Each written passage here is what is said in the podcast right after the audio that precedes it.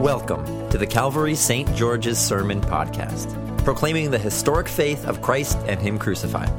These podcasts are recorded and produced by the parish of Calvary St. George's in the city of New York. For more information about our ministries, head to calvarystgeorges.org. Our Old Testament reading, uh, Genesis chapter 17, is a critical chapter in the Bible. For it is here uh, that God reiterates his covenant with Abram, and the sign of that covenant is circumcision. Unfortunately, the compilers of the lectionary decided to cut that part out, pun totally intended.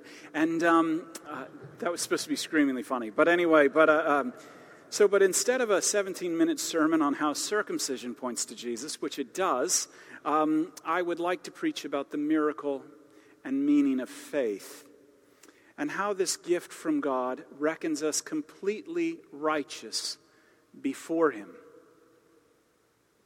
Sadly, most people think that when it comes to God, faith is our part of the equation. But this is not true. Faith is actually the gift God gives you to believe in the miraculous. The gift that God gives you to believe that he makes the impossible, namely you being righteous, a living reality. This God, our God,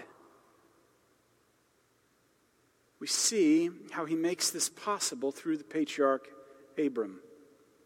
Abram is a picture that God is in the business of making the impossible a living reality. Abram is introduced to the scene in Genesis chapter 12. He is, uh, he is um, uh, well, he's living in Ur of the Chaldeans. He's a moon worshiper. There is nothing about him that makes him worthy of God choosing him. He's elected, and he's called to leave this land, the land that God will show him, and there he's going to make him a great nation. And Abram's really excited, and he packs up and he uh, makes his way to the land of Canaan, where he settles with his family and his flocks. And um, by Genesis chapter 15, uh, this is uh, about 10 years later, Abram's a very prosperous man. Canaan lies on the crossroads of Egypt, Mesopotamia to the east, Arabia to the south, Anatolia to the north. And all of these people are coming through. All of these people are coming through. And um, in Bedouin culture, even today, uh, there is essentially four questions that one is asked uh, What's your name? Uh, what's your age? And um, uh, who gave you the land? And how long have you lived in it? This is to establish property rights and things like that. But, you know, could you imagine? They're like, well, how old are you? I'm about 75 at this point. And, uh, and what's your name? Abram, the father of many. The father of what? How many do you have? None. You know? And, uh, and can you imagine as you move through these 10 years the anxiety and the cortisol levels that would be raised as he would hear the conversations around the campfire, because children in those days were also absolutely positively everything. Father of many, what's going on here? And so by Genesis chapter 15, he cries out to God and he's like, Where's my heir? You know, let's make Eliezer of Damascus my heir. And God's like, no way. Look up at the stars and count them if you can. And if you can't, well, you can't. But uh, your children are going to be more numerous than this. Your offspring are going to be more numerous than this. And in chapter 15, verse 6, it states that Abram believed God and counted it, reckoned it to him as righteousness. Well, but chapter 16, about another 10 years later, nothing's happened. And Abram and Sarai decide to take uh, matters into their own hands. And um, Abram has a son with Sarai's maidservant Hagar, whose name is Ishmael. And you come to chapter 17, which is like 14 years after chapter 16, or 13 years after chapter 16. And Abram's really old and he's feeble by our standards. A promising father, he is not. He's not the father of many at all, as his name implies, but rather at this moment, he's just the father, as I've said, of one, Ishmael, who, as I just said, comes by Abram taking matters into his own hands. And Ishmael in Abram's life, according to St. Paul, represents the possible not a miracle, not faith, not God making the impossible a living reality. Ishmael is the embodiment of human control. Yet, despite Abram, and if you read, Abram's got a lot of issues. Despite Abram, God, by grace, is about to declare the impossible a living reality. For Abram is to become not just the father of many, but he is to become the father of many nations, Abraham. And we see that God creates the impossible out of nothing.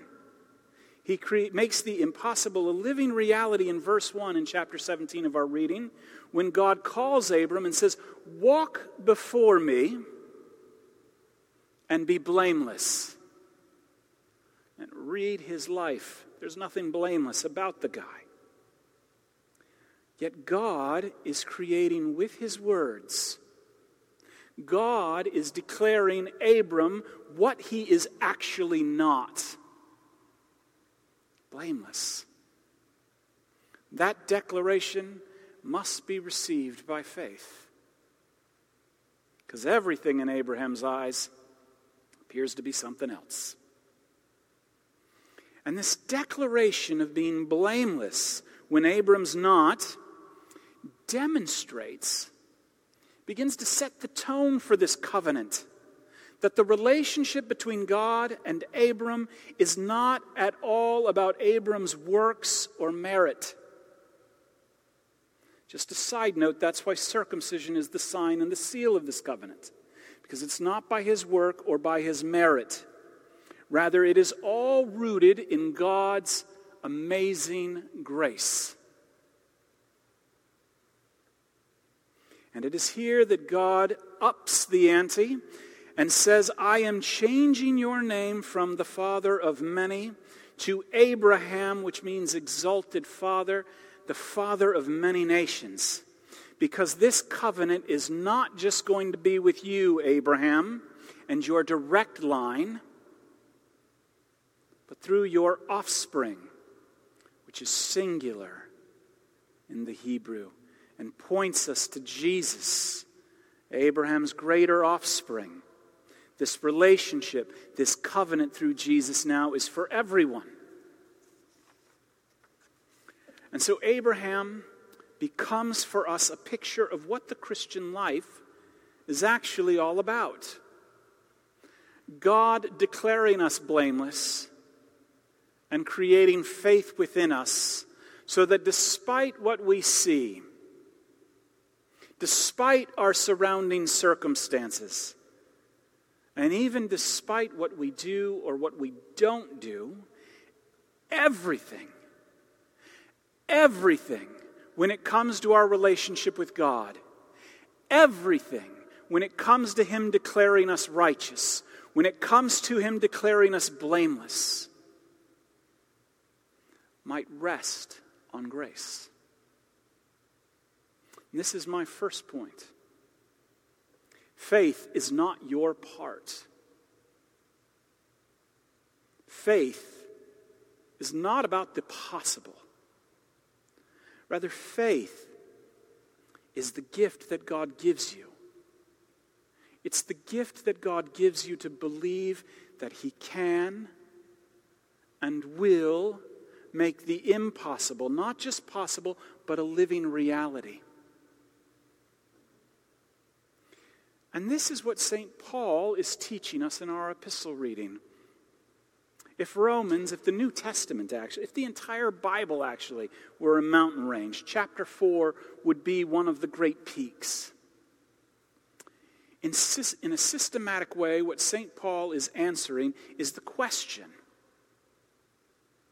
of how the miraculous, how the impossible becomes a living reality for the Christian right now. He's answering the question how are you counted as righteous before God despite what you may see or feel? And for St. Paul, the answer to this question is at the very heart of Christianity, it's at the very heart of the gospel. One of the accusations of the Jews of St. Paul's day, and it's still true today, you can hear a lot of rabbis teach on this, is that St. Paul thought that the law was actually too rigid. And therefore, he made Christianity up. And that St. Paul's teaching was essentially this you know, believe in Jesus, like that's your part, as if that's something you can just do. You know, d- don't get so hung up on all the nitpicky parts of the law. Just all those details. Just be generally a nice person. And sadly, this is what many Christians today think about Christianity, and it's not the case. The Jews of Paul's day, and much of Judaica today is the same, focused on Moses and living out the 613 commandments which were extracted from the Torah in order to demonstrate or prove their righteousness, to work out their righteousness before God. However, St. Paul here in Romans chapter 4, what he does is he appeals to the Torah as well to demonstrate that he is not making up a new religion. St. Paul's argument is this when you are thinking about your righteousness before God, and this is for all of us, when you are thinking about your righteousness before God, when you are thinking about walking blameless before God, you don't begin with Moses and piety. Rather, you begin 430 years earlier with Abraham and faith. You begin with Abraham, who simply believed God, the one who makes the impossible possible. And that was reckoned to Abraham as righteousness. Notice what St. Paul writes in our epistle reading. For the promise that he, Abraham, would, be, would inherit the world did not come to Abraham or his descendants through the law, but through the righteousness of faith. What St. Paul is actually arguing here, and it's a profound, profound argument, is that I that, that St. Paul is saying, I have not made up a new religion. What he is arguing is he has not made up a new religion, but rather is teaching the very deeper meaning of Judaism, which is fulfilled in Abraham's offspring, Jesus. That when one begins not with Moses, but actually Abraham, the entire Torah, including Moses, begins to come into a new focus. A focus not on you and what you're doing for God, but a focus on God and what He is now doing and has done for you.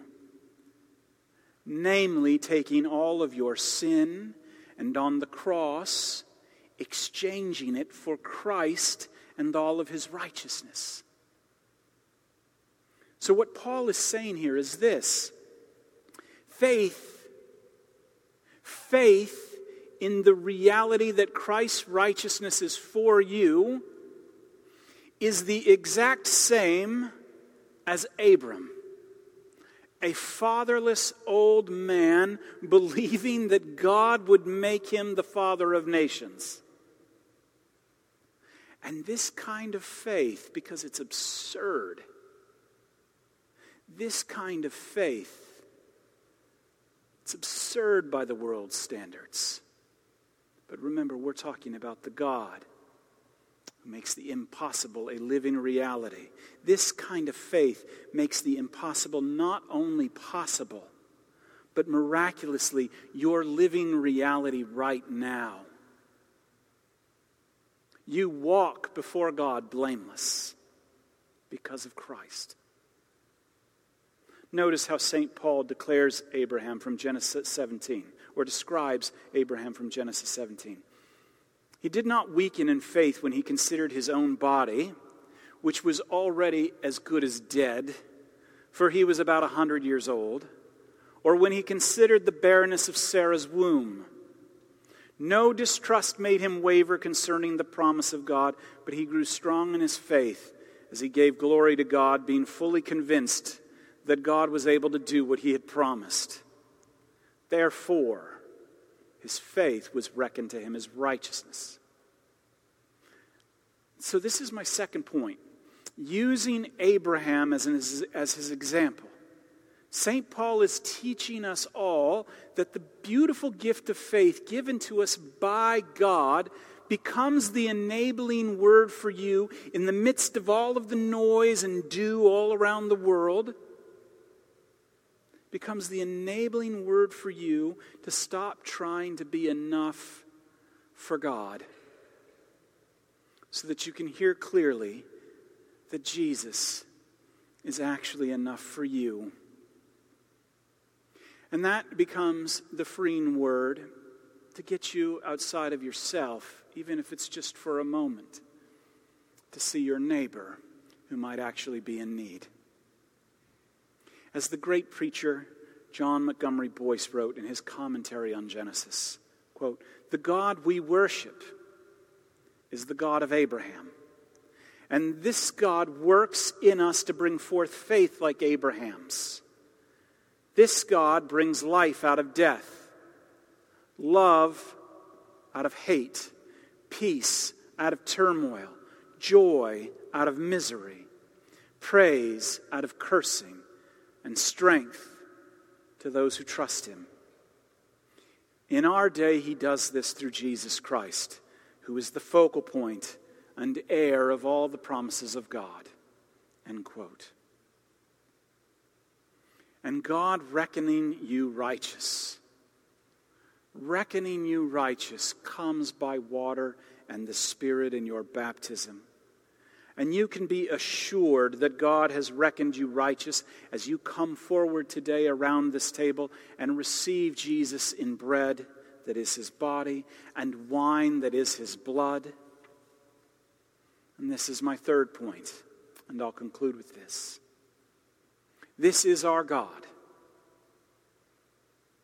Miracles do happen. And the greatest miracle is this despite all your baggage, you are righteous now because you are righteous in Jesus. The impossible, which from God's vantage point is your living reality now and this spectacular promise that God reassures you with right now to create faith in your heart, it cannot be bought, nor can it be earned. It must simply be heard and believed by the gift of faith, which, like Abraham before us, God has already given you. In Jesus' name, amen. Thank you for listening to our sermon podcast, produced and recorded at the parish of Calvary St. George's in the city of New York. If you feel led to support the continuing ministry of our parish, we would really appreciate it. You can make a one-time or recurring gift by going to calvarystgeorges.org slash give. Thank you for your support.